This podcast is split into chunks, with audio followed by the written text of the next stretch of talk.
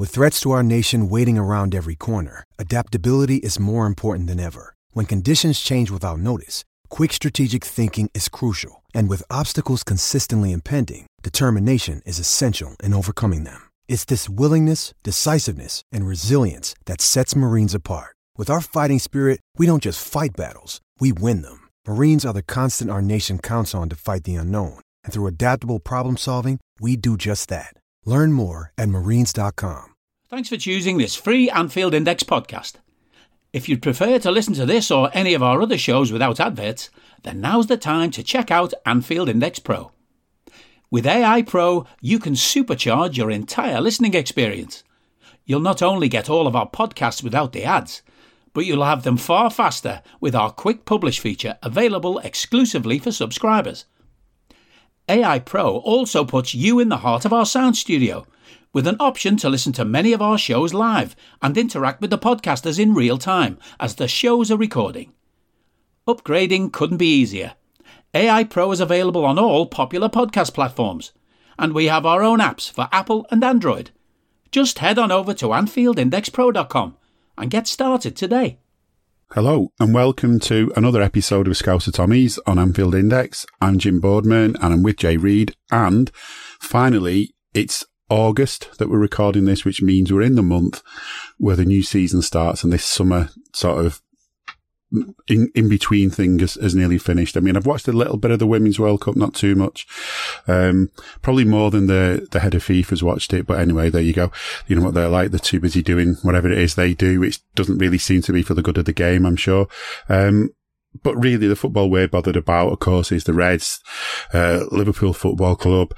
And Jay, um, yeah, so far so good on the summer. If you don't think too much about the, the transfers in, um, and you don't pay too much attention to the early friendlies, um, you know, the summer's ticking along. But yeah, um, we've lost more players and the last time I looked, we hadn't really brought any in for a while. Yeah.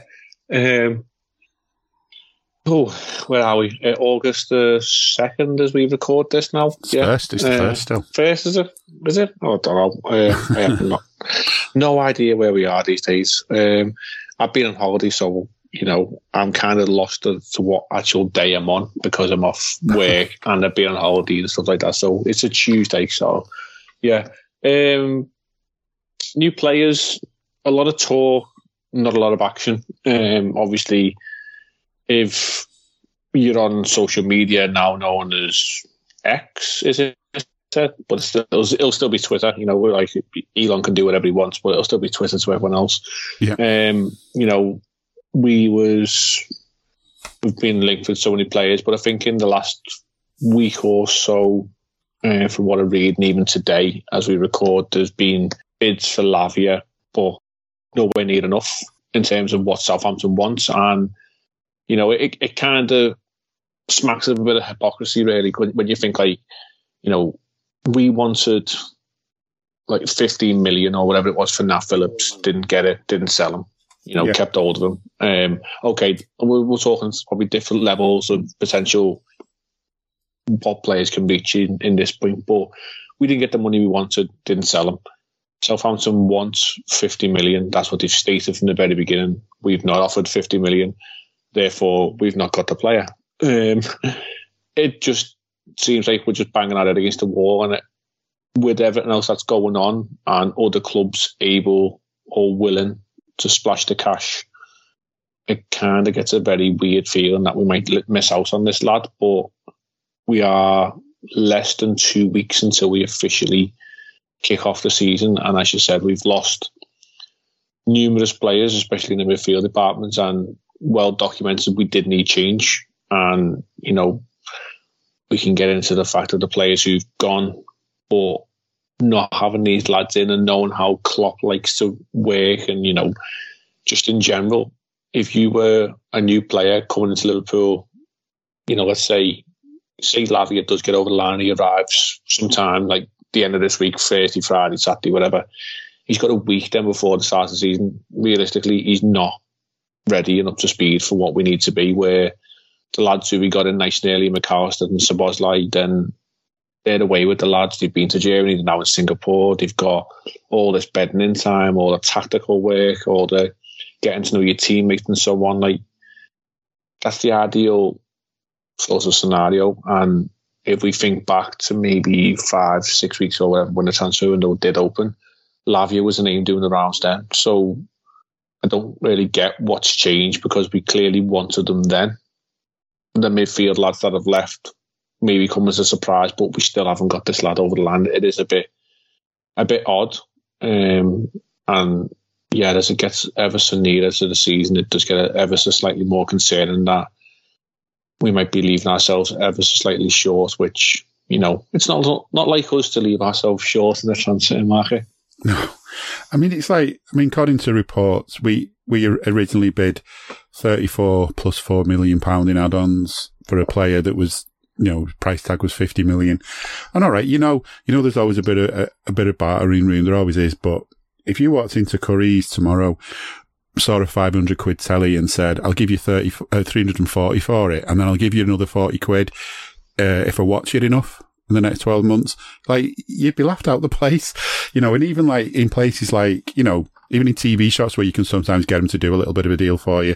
Um, you're not going to be going in seriously with 30, 340 quid for a 500 quid telly and expecting to actually get any kind of serious response. You're just going to be out the door. Um, and if that's your opening offer, it makes you wonder what, what, what's Liverpool's final offer going to be. But at the same time, I kind of get where they're coming from to some extent because obviously Southampton, they, they probably do think to themselves that we could do with that money. They're not, they're not going to necessarily be making that, the kind of money they were making when they bought him. Um, I don't even know whether they own uh, money for him and stuff like that. I mean, I, I, just don't know the situation with him, what the situation is with these with these contracts and all the rest of it. But you've got to um, And I think it's something we said right at the beginning of this window, probably before we even knew what was going to happen with a couple of the players that left more recently, was that you want these players in the squad nice and early. You want them on the pre-season trips. You want them, you know, bedding in with the mates, getting to understand how the teammates work, what the system's like, getting the fitness up to the levels we expect. Cause, you know, we always use Andy Robertson as the, as the example of a player we had to wait to see. And the reason we had to wait to see him more than anything was because he wasn't used to the intensity he would need to play for us. So if that same thing is going to apply, I mean, maybe fullbacks are different to midfielders, but how long are we going to be waiting until we've got a player that's ready and up to speed as well? And that, that just adds, adds more weight. As you say, it's a couple of weeks till the season starts and we're just not putting that, that effort in where I think, you know, I get it where we're thinking we don't want to be ripped off. We don't want these clubs to think, ah, they've just got a load of cash off Saudi. Let's, let's get as much of that cash off them as we can. You know, we don't want to be ripped off. But at the same time, you know, what matters most is that we win things as soon as possible. And you do that by getting these players in as soon as possible. And that's just the frustration.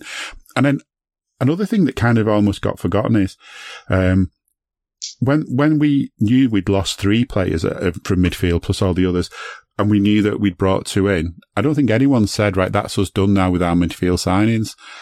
And instead, what we've done is we've lost two. So, you know, even bringing two, two in to replace the most two recent departures, from what we were thinking at the start of the season, that's not enough. And it feels like, well, some of these young lads that are so promising, look amazing. You know, I mean, Bajcetic is the one that's sticking in my mind, but there's other players coming through as well. It's going to end up, if we're not careful, where we're going to be putting all the pressure on them, and that just causes problems. I mean, you know, maybe there's a reason why that that why, why Stefan didn't make the rest of the season. Um, he got an injury. You know, would he have got that if we'd have had more midfielders ready to um, to give him more of a rest? I mean, on the Bajcetic one, I think I think it was very evident that the lad's got talent. Like mm-hmm. what's going on in his feet and his head is completely different to what's going on in between. He's a he's a man in terms of his technical ability and what he wants to do in his football brain, but physically his body was still a boy last season, and that's to be expected. I think he's what 18, 19 years of age. You know, people yeah. develop at different times. Like, you know, you've only got to look at like you know Wayne Rooney come through at sixteen and looked like a you know an old man. he looked like a 25, 26 year old, and you know when he reached the age of thirty five, he looked like a fifty year old. But you know it, it's just something that you just gotta you gotta temper with him and it's it's so easy to assume. Well, we we probably did break young Bajcetic down by playing a, a, boy physically in a man's league and playing so much responsibility on the young lad's shoulders. Um, and, and you know, he, he looks like he probably has developed ever so slightly more as, as the time has gone on over the last what six seven months since we've last seen him in Liverpool shirt. Um, you know the, the the pre-season training pictures. You know he, he he maybe has filled out ever so slightly more, but that will only then come naturally over the, probably the next two to three years. Will he fully develop into what he probably is going to be as a final physique of a footballer? Yeah. Um, and you know, there's, there's young kids out there now in Singapore. There's a, there was a couple more that went to Germany, and and with all due respect to them, they're still boys. Like you, you look at the the way they're playing, like the, the, there's naivety within the game, but there also is, you know, physical signs of of them being underdeveloped, and it's it's just matter of fact. It's just the way people are. Like some people develop faster than others, but the the pressure of of playing in our midfield, regardless of your age, is physically demanding. And okay, we may we may adopt a different approach going forward in terms of tactical setup and you know how how we line up across the pitch. Whether it you know we've been so used to the the midfield free, and you know it was labelled as the functional free. You know, like they they done a job, and you know, in reference to to those that have gone like Fabinho and Henderson recently, and Gini Wijnaldum a couple of years ago, they done the job of allowing the team to play all around them. And I seen a great tweet. I think it was last night, the Premier League panel. I think it was, and it was, you know, in a WWE reference, the Brothers of Destruction with you know Undertaker and Kane for those who are of WWE. Um, you know, forte that when Gini Wijnaldum left, the pieces started to fall apart. Yeah. And then when Fabinho, his legs went, the house fell down because they literally they done all the dirty work. And that's not not to mock Jordan Henderson and what he did. He had a slightly more different role, but those two lads allowed the fullbacks to play. Those two lads allowed them fullbacks to progress up the pitch and create so much more attacking emphasis for us. And we just never ever got back to that. Are you that person who has everything? The coolest merch and those must have fan threads? Well, over at our Anfield Index shop, we've gone that extra mile when it comes to pimping up your Liverpool collection. From our popular range of bespoke design t shirts, sweaters, hoodies, and hats, to our signature edition mugs, prints, and coasters, all provided with fast worldwide shipping. We have something for every red. We also stock official LFC merchandise and are licensed with the Premier League and UEFA to sell official iron on shirt badges and sleeve patches.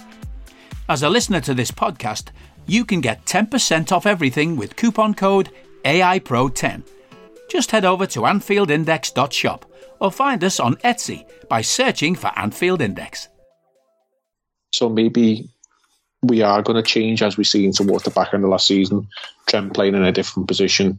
Um, you know, Fabinho at times looked slightly better than what he had done through the season, but still, if his legs have gone, his legs have gone, and there's nothing you can do. And it's evident that we need someone with legs in there. Now, whether that's to play next to Trent or whether we go back to a a four three three as we've seen over several years, you still need legs in that midfield to allow other people around the team to excel and do their other roles. So, bringing the two lads that we brought in, yes, younger, yes, physically, all the statistics point to the fact that they've got legs and mobility and can do things. However, the key factor is those two lads tend to do a lot more going forward. We need someone to now sit there and Fabinho was labelled as the lighthouse by Klopp and for the reason that he just was there to sense everything that was going on around him. And we're missing that we really, really need to replace it. And whether Lavia is the one that does that or whether there's somebody else, whether we bring two lads in, we just don't know. But as it stands right now, there's a massive red flag that's being waved and saying that we don't have that player there. And 12 days out from the first game of the season, it is a big warning sign that we need to really sort ourselves out in, in that department alone. Because how long can we allow it to wait We can't just really throw someone in and expect them to just pick up the pieces straight away because that's unfair on the player. Um, um, it eventually would leave us open to, you know, a potential falling down when there's so many signs of optimism there. Yeah, and I think like for us, like if you were like playing for I don't know, you were you were playing for like Sunderland or something, and Liverpool came knocking, like there'd be no question you'd ignore all other offers and you'd be at you'd be at your club to sort and you know, to accept that offer, and you'd be coming up with every tactic you could think of because you're a Liverpool fan.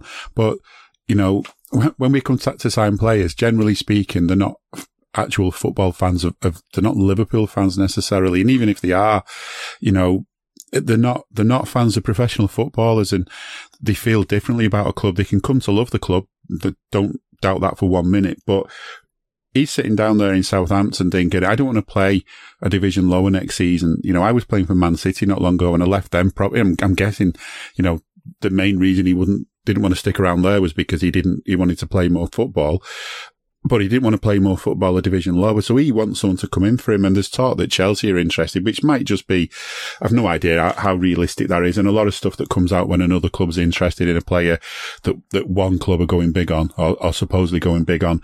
A lot of the time that's just agents speaking and people trying to rush people along and the other club trying to put fear into people. But if there's any truth in that and you're that player, you're thinking, you know, I want my own future settled. I'm sick of like waiting around and finding out. And if another club comes in for me now, uh, forget the one that was supposedly into, into me all summer because they've not put the effort in. They've not made that, that last little push to come and get me. And, you know, that's what we stand to do as well. We stand to miss out on targets because we're just faffing around. And I, I also just wish we'd just be genuine as well at some point and say, look, is that what you want? Right. List now, honestly, no messing this is our final offer. I'm going to give you a couple of days to think on it. If you're not going to take that, then we're done. We're, we're leaving this. We're just going to forget. And then you can go and look at your other targets instead of this just dithering and dithering and, and waiting all summer for it to happen. And to me, the longer it goes on, the more you feel it's not going to happen. The only, the only defense I'll say in the dithering is that if we haven't got the cash, if, um, if John Henry can't sort of liquidate some of his assets enough for the club to go and actually put cash down for a player, maybe we've just been waiting for the money to come through from, from Saudi. Um, which kind of goes against what I was saying earlier on about how we should have been looking for more players even before the, these two left. But, you know, what we should have done and what we are doing is never, never always the same. And maybe that's the problem that, you know, we didn't expect to buy any more players. Maybe we were just going to get those two coming in. And the truth is though, we have now lost two players in return. So we just need to get moving on it. But on, on, on this, yeah, sorry, so I was just going to cross cross. Sorry, um, it it just it seems very odd that we were after this lad at the beginning of the window. His name was, was put out yeah. there, and you know the, the price was the price, and you know if the price was too high at the beginning of the window before this Saudi influence come in, then surely we would have went, okay, thanks for answering the call.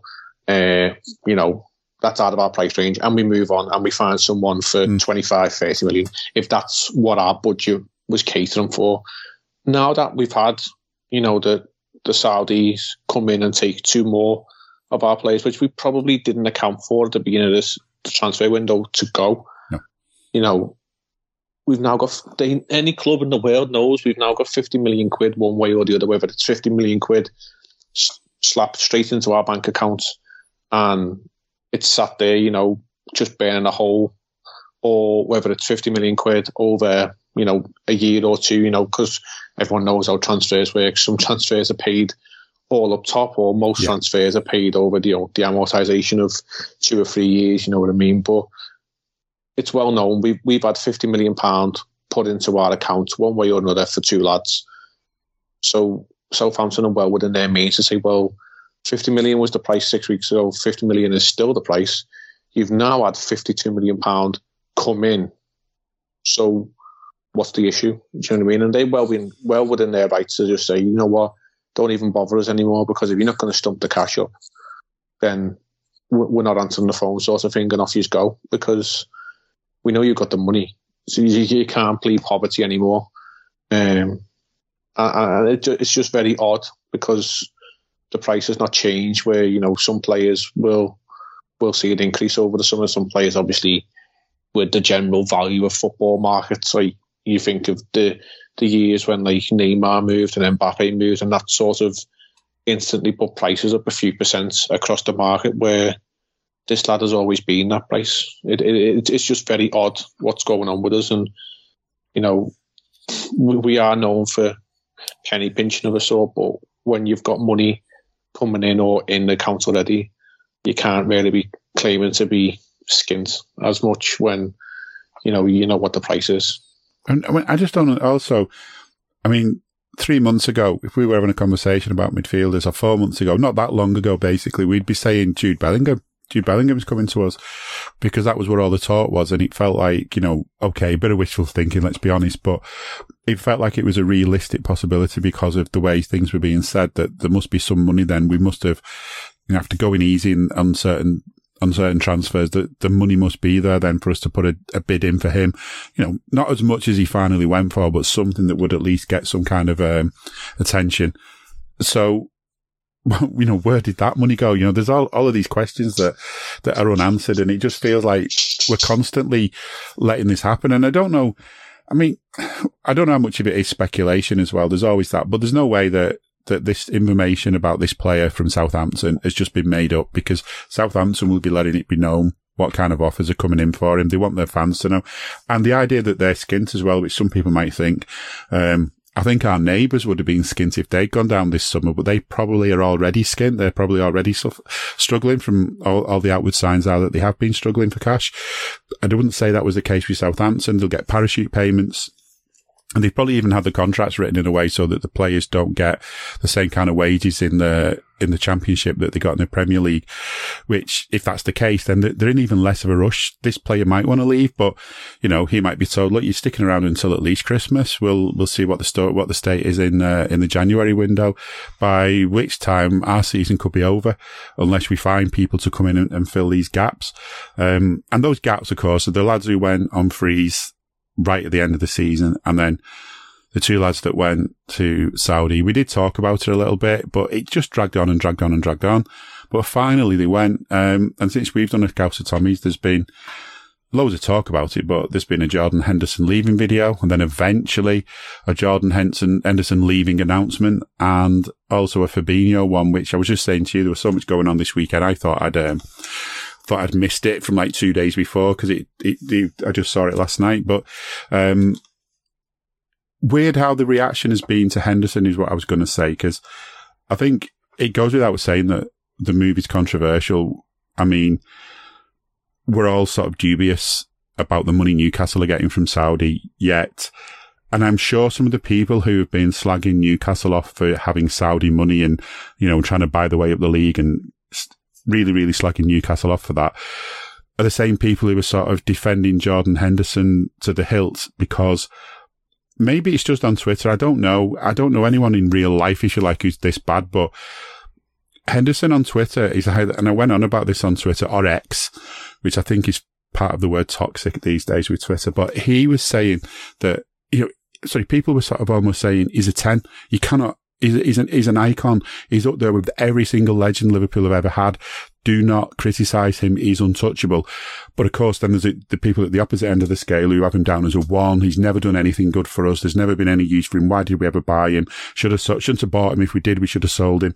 Um, and in reality, I mean, he's definitely not a one and he's definitely not a 10. He's definitely not the I mean, I don't even know where I'd put him in the league table of midfielders I've seen play for Liverpool. He wouldn't be right at the top, but he's definitely not down at the bottom because, you know, tried to forget about some of those.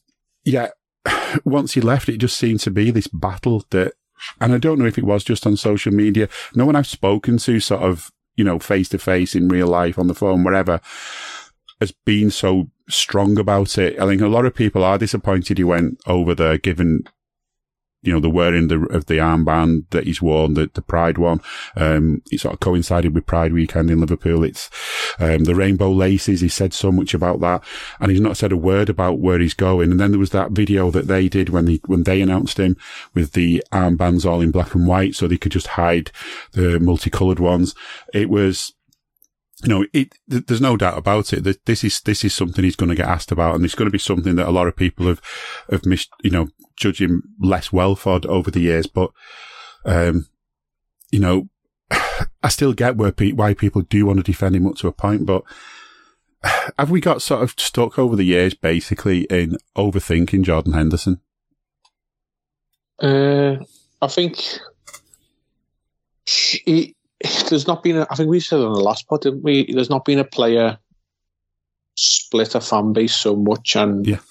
obviously a captain, and it was because I think we said it was he was the first captain during the social media era yeah. as such, um, and obviously, you know, these conversations that are had on, online are the same conversations that have been had for years and years. However, they will have been taking place in a pub, and you know, al- alongside people who you know inside out. Where let's be honest, uh, you might have six hundred followers, or you might follow four, four, five, six hundred people on on Twitter or X or whatever it's called these days, but you might actually only know a small handful of them in person, and maybe a further bunch of them, you know, to speak to, you know, as a as a regular basis, like like myself yeah. and yourself. Really, like we've never physically met in person, but we speak on it, you know, every couple of weeks or whatever, and yeah. you know, consider yourself to have a, a conversation with this person. Um, so with Henderson, I think you know it's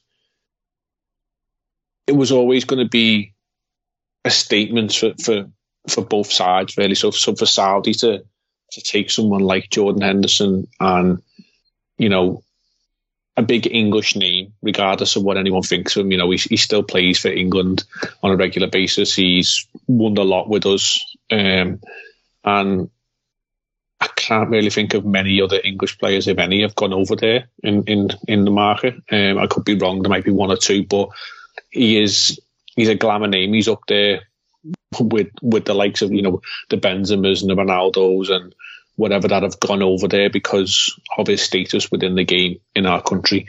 Um, so it's a big gift for Saudi, and I think what people are really waiting for is the if, if it ever comes that the interview or the conversation with Jordan Henderson as to why he's taken this move, and we may never find this out until you know a, a, potential autobiography in years to come yeah. as to why he's made the move. You know, people are assuming that you know lucrative offer, um, his place was under threat in the Liverpool team. You know, at the age of thirty three, this offer's never going to come from anywhere else. Um, any other club in the world really is going to offer you the ludicrous amounts of money that's being banded about to go and play at a lesser standard of football. So, you know, most people with a level head be like, well, if you're getting offered four or five times the money that you're earning to do a job half as easy, why wouldn't you go? So, yeah. You know, there's all that tied up, but yeah, it's the it's the status of who he is as a footballer, all he's done within the game, off the field, and you know, there's a there's a credit to his name as to what he's done as a professional for all the campaigns he's done, not only for, you know, the Rainbow Laces, or you think of all the, the stuff during the pandemic and everything else like that, and everything he stands for, it, it does it does leave a bit of a sour taste in your mouth. But I think at the same time, you, said it, like there'll be people who were slamming Saudi money in the game, but also defending Jordan Henderson. There'll be people slagging Jordan Henderson off for, for doing what he's doing or whatever, but then at the same time, you know, we'll be happy for us to have investment from a Middle Eastern country with questionable human rights if it allowed us to buy X, Y, and Z player. So, you know, it, it's just the social media fandom. It's it's crazy out there, and I think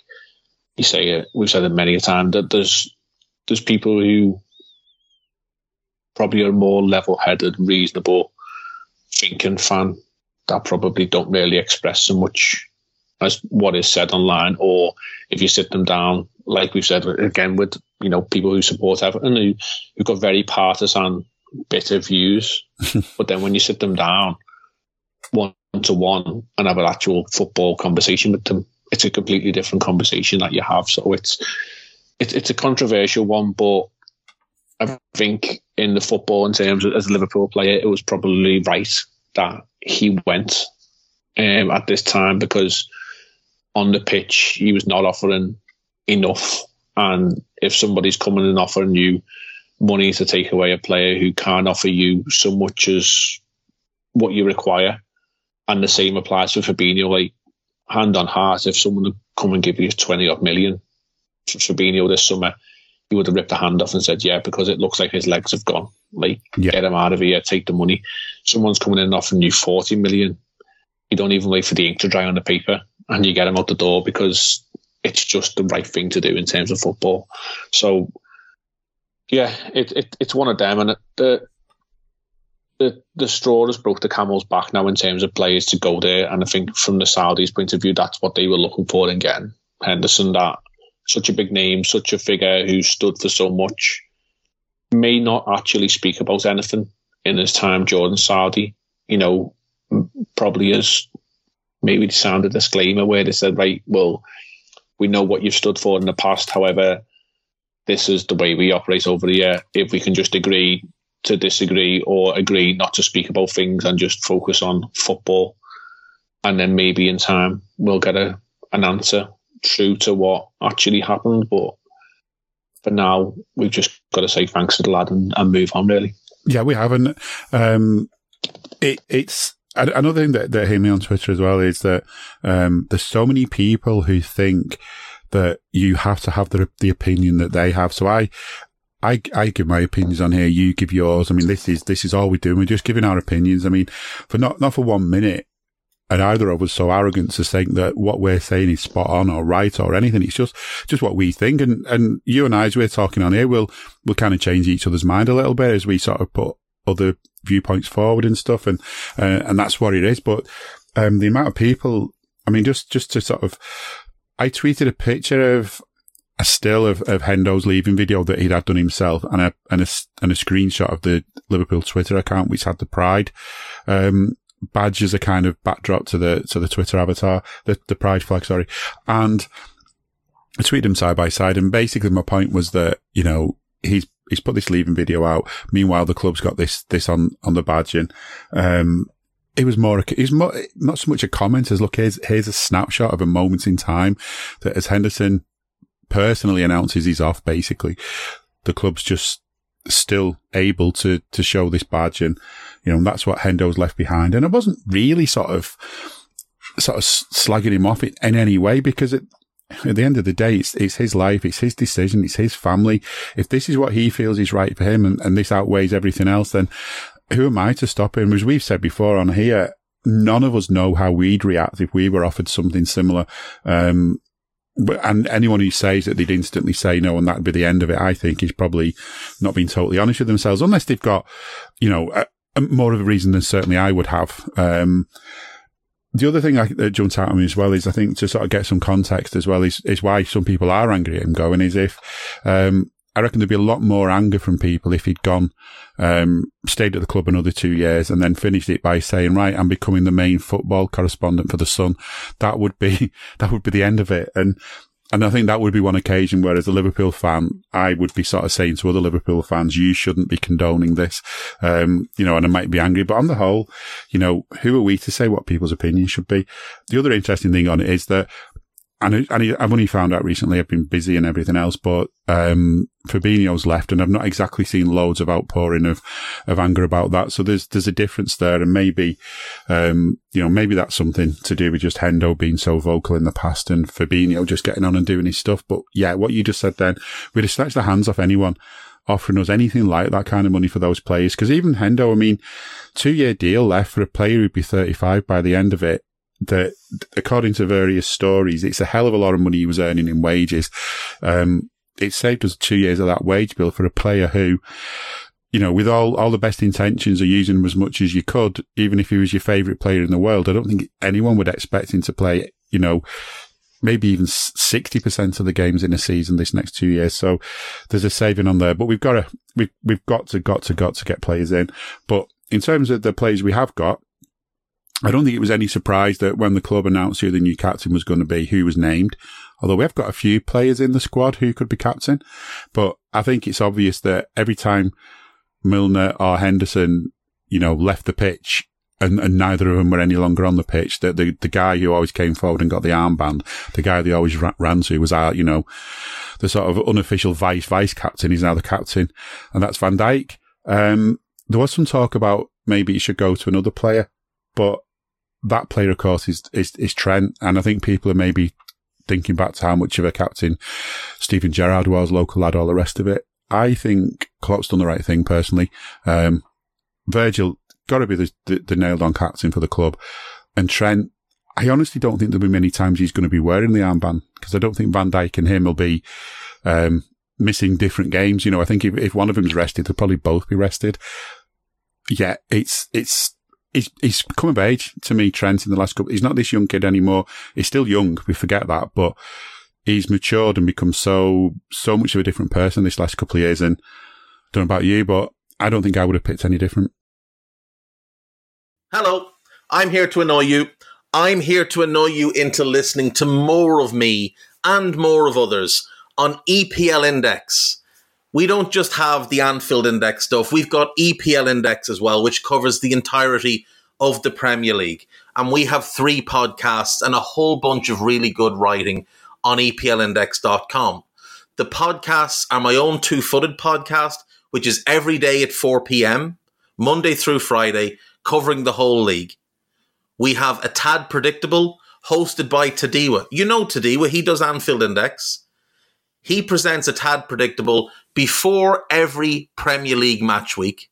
And then Kevin DeVries and his crew on the EPL roundtable, they're every week after the Premier League match week. So make sure you listen to everything we're doing on EPL Index and follow us there on Twitter at EPL Index. Thank you. Bye bye. I think you, you, you hit the nail on the head in terms of there probably won't be too many times that Trent leads us out um, because Van Dijk is such a key figure for us. Um, you know, you you might be able to count on one or two hands at most what's going to come up in the next season where Trent will lead the lads out, and you know it might be an occasional cup game, um, you know, where where Van Dijk is, is rested, or the, the you know a potentially a, a Europa League game um, where Van Dijk's on the bench and and Trent leads us out and whatever. But for the whole part of the majority of the season, you would imagine it's Virgil, and he was the natural, you know, candidate to take that armband, and and that that's absolutely fine by me. Um, you know, did the other lads who have, you know, in quotation marks, being promoted to the leadership group of of what we had, um, you know, Salah, Alisson, and Robertson. I think that they were the only people really in contention to sort of be mentioned with Trent as to who could be the vice captain. I think it was it was obvious it was going to be Verge anyway. He was taking it, but you know, it, it's a question mark over whether a goalkeeper is a an effective captain.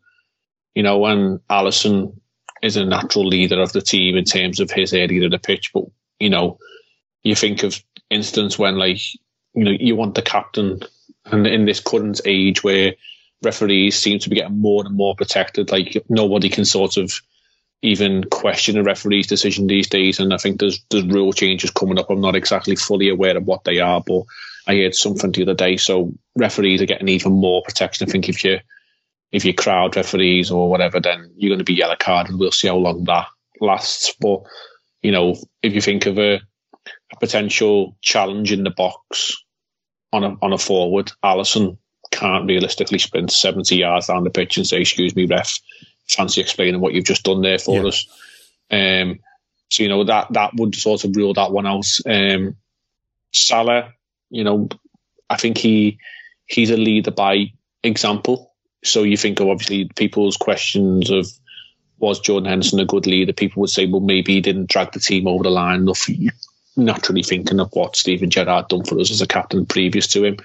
Um, you know, Salah is one of these leader by doer sort of roles. So he was in the contention for that. And Andy Robertson again is the, you know, the, the mouthpiece uh, as to what I've just mentioned earlier on. So to get in, in the, in the ear of the referee where Trent, you'd imagine this role as a vice captaincy maybe allows him to be ever so slightly more vocal.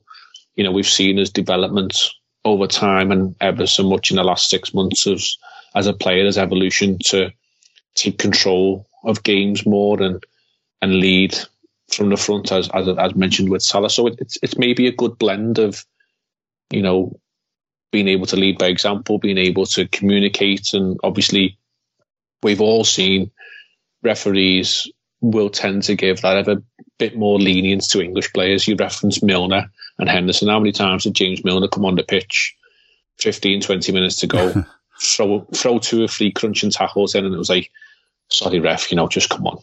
Bit rusty, you know, not not exactly warm. The referee go, okay, Jimbo, off you go. No more of them. Okay, ref, uh, thanks very much for that. Another one flies in. Oh, sorry, ref. You know, you know what it is. I'm 37 years of age now. I'm struggling here, ref. And he goes, okay, well, James, no more now.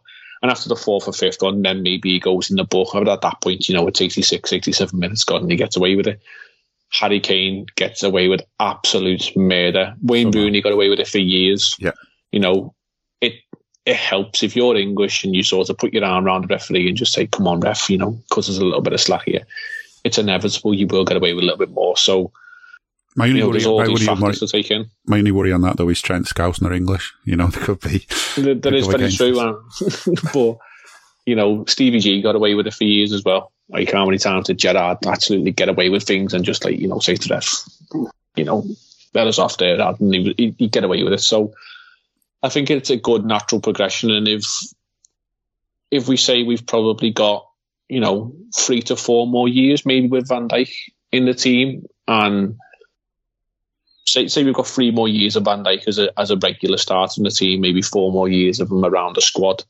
Um, I think he's 30, 31 now. Um, you know, at that time, Trent will have then shown hopefully enough to then, you know, take naturally the armband and, and become the club captain. It may happen before then. You know, like we've seen in years gone by, Sami Hyypiä was starting to starting to feel the pressure and the decision was taken to, you know, take that pressure of the leadership of the team off him and give it to Stevie. Yeah. To allow a younger, fresher mind, fresher legs to come in and just allow that player at the back just to focus on their own game. So, yeah, I, I'm I'm more than happy with it. Um, I felt like the the right thing to do, and you know, it will be a special occasion whenever that first game is that Trent leads the team out. Hopefully, you know, it's not not too far away because you know we'd we'd like to see Virgil in the team, but maybe you know a Europa League night when when Virgil's been given a night off that that Trent leads the lads out, and hopefully all being well, you know, it's a, it's at a full Anfield, which would be even better for them. Yeah, I mean, he's.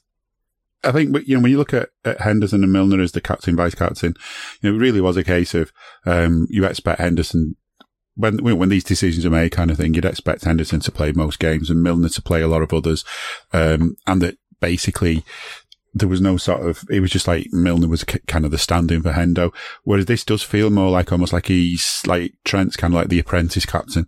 You know, he's going to learn a lot from, from Van Dijk as, as the captain. Um, you know, he's going to join in various duties that they do off the field that we don't see. Um, I still also have a strong belief that the arm, the armband can be overrated, you know. Um, certainly like, I mean, I always thought that with, with England of all people, because when David Beckham became captain and he was made out to the, made him such a, a, a more important person. And at times, you know, even to the point where he was getting games for England when he wasn't playing at his best and things like that. Um, not that I was bothered, but you know, you're still kind of watching on thinking, do you realize what you're doing here? You've made him almost un- undroppable because you've given him the armband and made a big deal of it. Um, I would say that at Anfield, if, if Virgil if Virgil starts to, to lose his form, I hope that, well, first of all, I hope it doesn't happen. Second of all, I hope we do something to fix it. But third of all, the time will come that I hope we, we would move him on. We'd accept that, that, that his, his best days have gone and we can't rely on him anymore. Hope that never happens. But, um, with, yeah, it's, what I'm getting at is, you know, football moves on and I just feel like with Trent, we've got this player for the future in so many different ways. I mean, there's this possibility he's going to become a midfielder because we can see he can do it. He's now going to become at some point the captain because I think that is what's going to happen eventually. Personally, he'll get the promotion up to captain when Van Dijk's time is up and no argument with that. And also, I, I just don't think that they'll just get picked because the captains, even though without going back too much to him, a lot of people might think Henderson only got picked because he was the captain. And again, also agree with what you're saying as well. Having that armband on gives you the right to have a go at the referee, gives you a right to just question referee decisions. You can get away with dissent that, um, another player would get a card for. Maybe you can get away with dissent. And that's when you know, actually, I think that sometimes when you watch a game, that's when you know the ref is a dodgy, um, you know, sort of oversensitive, useless referee is when, uh, when a skipper of any club gets booked really early on, um, just for something they've said, you can sort of tell the referee sort of lost his way a little bit there because, you know, the captain's representing the whole team, he's representing the manager, he's representing the whole club and saying, are you blind, ref? You know, you've just got to take a bit of that. Um, in terms of how we've played recently, mentioning Trent, I didn't get to see the whole game, the Leicester game. So I've only seen the sort of the clips of the goals, but that's maybe um, the best bits anyway. There were four of them.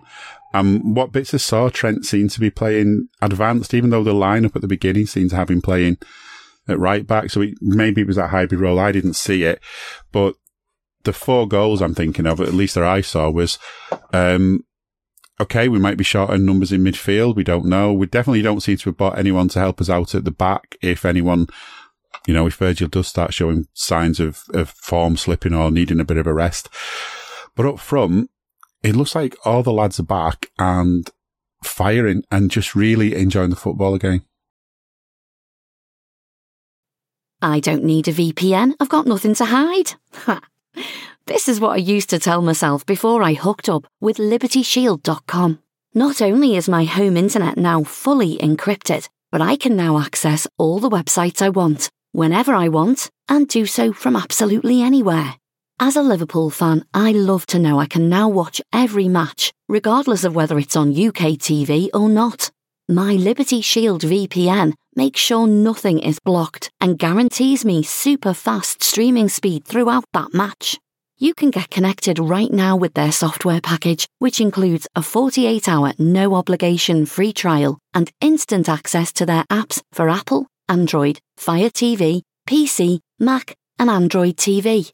Or go a step further like I have and get one of their pre-configured VPN routers. These small but powerful devices allow you to easily connect every device in your home to VPN, making it the perfect solution for smart TVs, Mac boxes, and games consoles. Visit libertyshield.com today and use coupon code AIVPN25 to get 25% off at checkout. Yeah, I mean, I seen the second half because um, I was on holiday and I had to check out the hotel at 11 o'clock in the morning. So, you know, it was 10 o'clock kickoff. I managed to check out just before 11 and make it to a local bar and, and see the second half. And by all accounts, the second half was more of a, a procession in terms of, you know, we, we passed about, we creased a few chances. Um, we got one goal in Ben Doak in the second half uh, from a corner flick on from Matip. Um, and I did manage to, to catch the first the first half goals um, on the highlight reel at the end. But yeah, yeah, I think there's been evident signs of we've got the attackers sort of clicking, um, and you know, and there's been whether whether some people perceive it as a sly dig, um, you know, like the, the comments from the likes of Jota, where you know, I think it was a line something along, um, if I make the run, Mac Allister will find me sort of thing. I don't need to think or you know, demand it. Yeah. It's sort of it's natural that this lad has got the, the ability to to get his head up and look for the, the ball forward, not sort of, you know, basically have to wave my arms in the air and say, look, I'm going there right now. Any chance you can play it for me? Um, and yeah, like, you know, we've probably never not seen anything close to what is our strongest eleven because you know you, you're playing youngsters. It would be foolish to you know put our best eleven out in the first half and then the second half sort of you know throw out a load of you know youngsters or whatever. And you know you've seen that in the lineup where it's been a bit of a mix and match. So we had like you know Conor Bradley playing right back with Van Dijk and uh, Konate, and then you know the second half might have Quansah in there with Matip and Gomez, so you're sort of mixing and matching.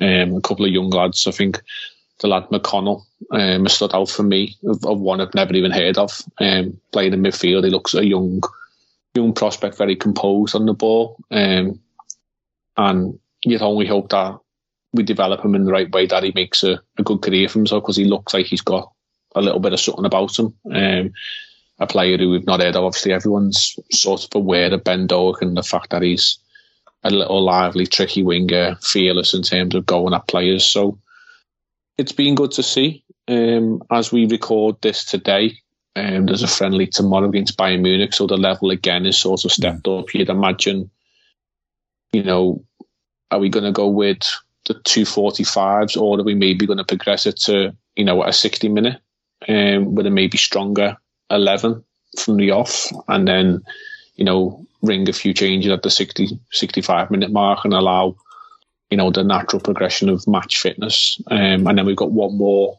on Monday night against Darmstadt um, up at Preston North End's ground because obviously if you unless you've been living in the rock, we're getting a new stand built and it's not ready. Um, we surprise, said this, surprise. didn't we? Last last podcast, I think we said, is it going to be done in time? Yeah, so you know we got we got two friendlies left. Um, obviously not not one at Anfield, no curtain raiser. Um, so you know there, there's time to see maybe a couple more of these lads who we we may not see again for for the rest of the year. We might see some of them in the Europa League, who knows? But yeah, the the, the stand not being ready is a little bit of a, a dampener, um, but it's to be expected. I would imagine, you know, the the general construction is pretty much done of the stadium, uh, of the stand. Um, it's probably more to do with, you know, the infrastructure of like whatever corporates going in there, whatever like you know facilities for bars and you know food outlets and electrics and stuff like that. I'd imagine that is the bit that isn't done.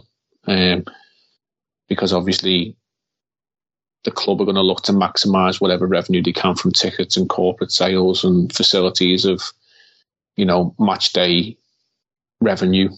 And if that's not ready to maximise, then why would the, you know, sort of half-ass go for it? Because it's not going to, not going to get a good reputation. They're probably holding it back, thinking, right, well, a couple of games of it not being open.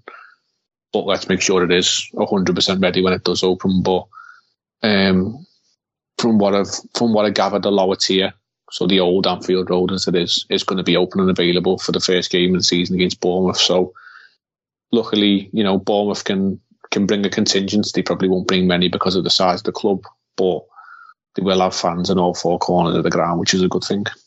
Yeah, I remember. Um, I, I, was I was glad to hear that at least the the sort of old the old uh, stand is still going to be open and still going to be available because I know when the main stand was was redone.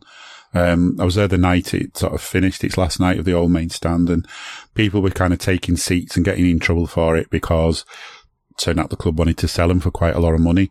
Um, some of them may be for a bit of charity. I can't remember, but I know people were getting told off for walking out with um, the back of a wooden seat under the coat or whatever, or not even under the coat because it was like end of the season, so it wasn't even that cold. Not everyone had come with a coat. Um, but you know, basically within a couple of days, there were photos coming out of, um, you know, the whole sort of thing being sort of skimmed of seats, if you like, and it was all, um, I don't even know if it was, I don't know if it was actually demolished or just reskinned, but it was all like, it's all fresh concrete and there's definitely more room. So it was all com- sort of completely redone even at that level, but it was the same kind of construction otherwise that they were kind of building it over the new over the top of the old. So I was, I was glad to hear that was staying and, um, there's going to be more standing as well, isn't it, at the ground when everything's finished, which is a welcome sign for people who, who want to stand because, um, as someone who used to stand on the old Kop, it made a hell of a difference to what you, uh, to the noise you kind of made. Um, you were well more, you know, the adrenaline was going even more. Um, I'm just, so I'm looking forward to more standing areas because it was never the reason for Hillsborough. Standing wasn't why Hillsborough happened. Standing, um, was just what people at the time wanted to use as some way scapegoating football fans and, you know, part of the old, the whole cover up. But atmosphere, Anfield, um, something Fabinho was even talking about this week on his leaving leaving comments that, you know, we'll never forget the night against Barcelona and stuff. And this, this season, we're not going to have Champions League, but Europa League, we said it last time, it's, it's the cup that brings memories anyway. When it was a UEFA Cup, didn't always have an involvement in it, but when we did, we did well. And again, that just sort of makes me think with all this with new stadiums, I've not really heard much about Everton in the last couple of weeks.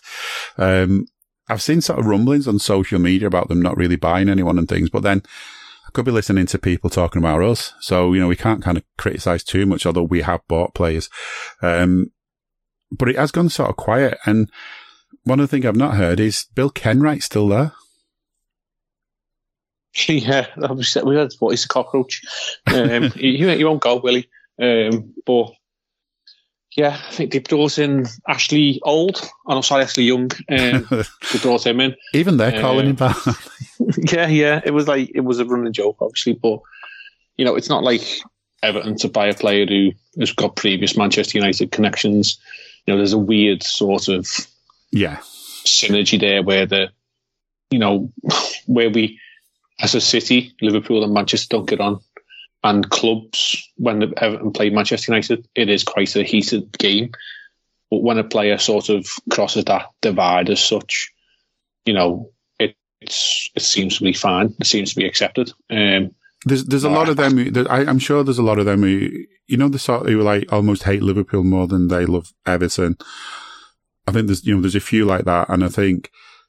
Well, well, certainly when they're in a crowd, you get like that when you get a few of them together. And I think they're the ones who like, they probably almost love Man United more than Everton just for the fact that Man United wind us up so much. And I don't know. I reckon there's a little bit of love there between some, some Blues and the Mancs. Which yeah, they've weird, got a, you know? a, weird, a weird sort of, you know, liking. And you could understand maybe why in recent times they'd have an affiliation to, to Man City because they've been our closest rivals. But maybe that's what it is. You know, United have always been historically rivals with Liverpool, so it's just an easy affiliation to make where, you know, they, can be our second club, but we won't tell anyone about it, sort yeah. of thing. Um, but back to what they're doing, I, I, don't actually think they've signed anyone else off the top of my head. I'd have to have a look on on like the Fantasy Premier League app, which I'm probably have to do in the next week because, you know, if you're in part of that world, then you've got to sort of club together a team to yeah I... to think that you're going to win every every league, and then after five six weeks you're you're well out of it. But I don't think they brought many in. I did see, I think it was Sunday on Monday. They were Paul Joyce, obviously the the oracle of Liverpool news on Twitter. Um, had mentioned that they were in talks for a 19 year old striker from Sporting Lisbon. Couldn't tell you his name, couldn't tell you anything about him, couldn't tell you you know, where what his sort of prospects are. But they're obviously they're in the market for goals. But then at the same time, I think today it was Demarai Gray, a lad who they signed. Um, 18, two years ago, maybe they signed Demarai Gray. I think about him two years now for one and a half million. Um, is in talks to go to Fulham and they'll, they'll make a profit. I think there was roughly a figure around about seven or eight million put around that. Um, so in terms of what they've done there, you know, it's clever business, but they're, well short, I'd imagine, in terms of where they want to be. They've lost a few players on, on free transfers. I think, you know, speaking to a couple of lads around work before we, we finished a couple of weeks ago, they, they said, like, you know, they, they pretty much need players across the park because they're, they're light in numbers. And it would be a concern for them going into the season that you know, that they've had these financial restrictions or questions lingering over them. And the more you flirt with the trapdoor of relegation, eventually it'll pull you down, just as Southampton that. You know, in recent times they've been ever so close to, to going down and then eventually, as we've seen last season, they've gone. Um, I just I'm not sure if, if it's Everton's year this year to go because I, I don't feel wholeheartedly confident in in the teams coming up having that much ability and nous to, to last at the Premier League level. I think, you know, Luton, with all due respect, are, are punching way above the weight. I don't think Sheffield United are going to do a hell of a lot, um, even though they've been up previously. I think they've still got quite a few players lingering around from that squad who are probably aged and not improved. And Burnley, we, would remain to be seen. You know, there's the whole Vincent Kompany hype train, but managing the championship or having players perform well in the championship and then going to the Premier League is a whole different ball game. You've seen numerous players who've who've rattled in 20, 25 goals in the championship and come to the Premier League and struggled to get past half a dozen. So I'm not so sure on how their season will pan out, but hand on heart, I think Everton might just escape the drop on the virtue of there'll be three teams worse than them this year. Yeah. yeah, there's yeah three teams who who because that's that's been that's been one of their problems is that this team's coming up who look capable of staying up and you know doing enough you know having enough of a long term plan to to sort of consolidate the the place in the league and then you know over a longer term work on staying in the league um, and, and progressing up the league. I was just actually looking on the Everton website and they've got a whole page called transfers and clearly whether it's just because they just want to be sort of inclusive or whether it's just to make it look more padded out, but it actually includes transfers for the women's team as well as the men's team and probably kids as well. And looking at the ins, um, and trying to find one that I'm assuming isn't, isn't female is, I mean, even the, all of the ins all seem to be, um, free transfers, loans, um, and none of them are that sort of, there's there's not much. There's loads happen on the sort of first of July, so obviously end of season. Um, but all sort of, there's no sort of big names, and it's all, um, you know, it's like must must be sort of younger players, like players coming back on loan as well. That's what some of it is, like young lads like Lewis Warrington and and stuff like that. Um, but then a lot of it is yeah, they're not. There's no kind of there's no kind of transfer fees going out. They're just um, Ashley Young was was a free, wasn't he didn't have a club did, wasn't registered with the club before. Um, lots of outs. They've got, I'm looking again at another female name, so it's not one of the, one of the men's team players. Um, Tom Davies contract expired, Jerry Mina contract expired, and Andros Townsend contract expired. Loads of these players out. And that was all sort of done on the first, like, since the first, there's just, there's nothing happening.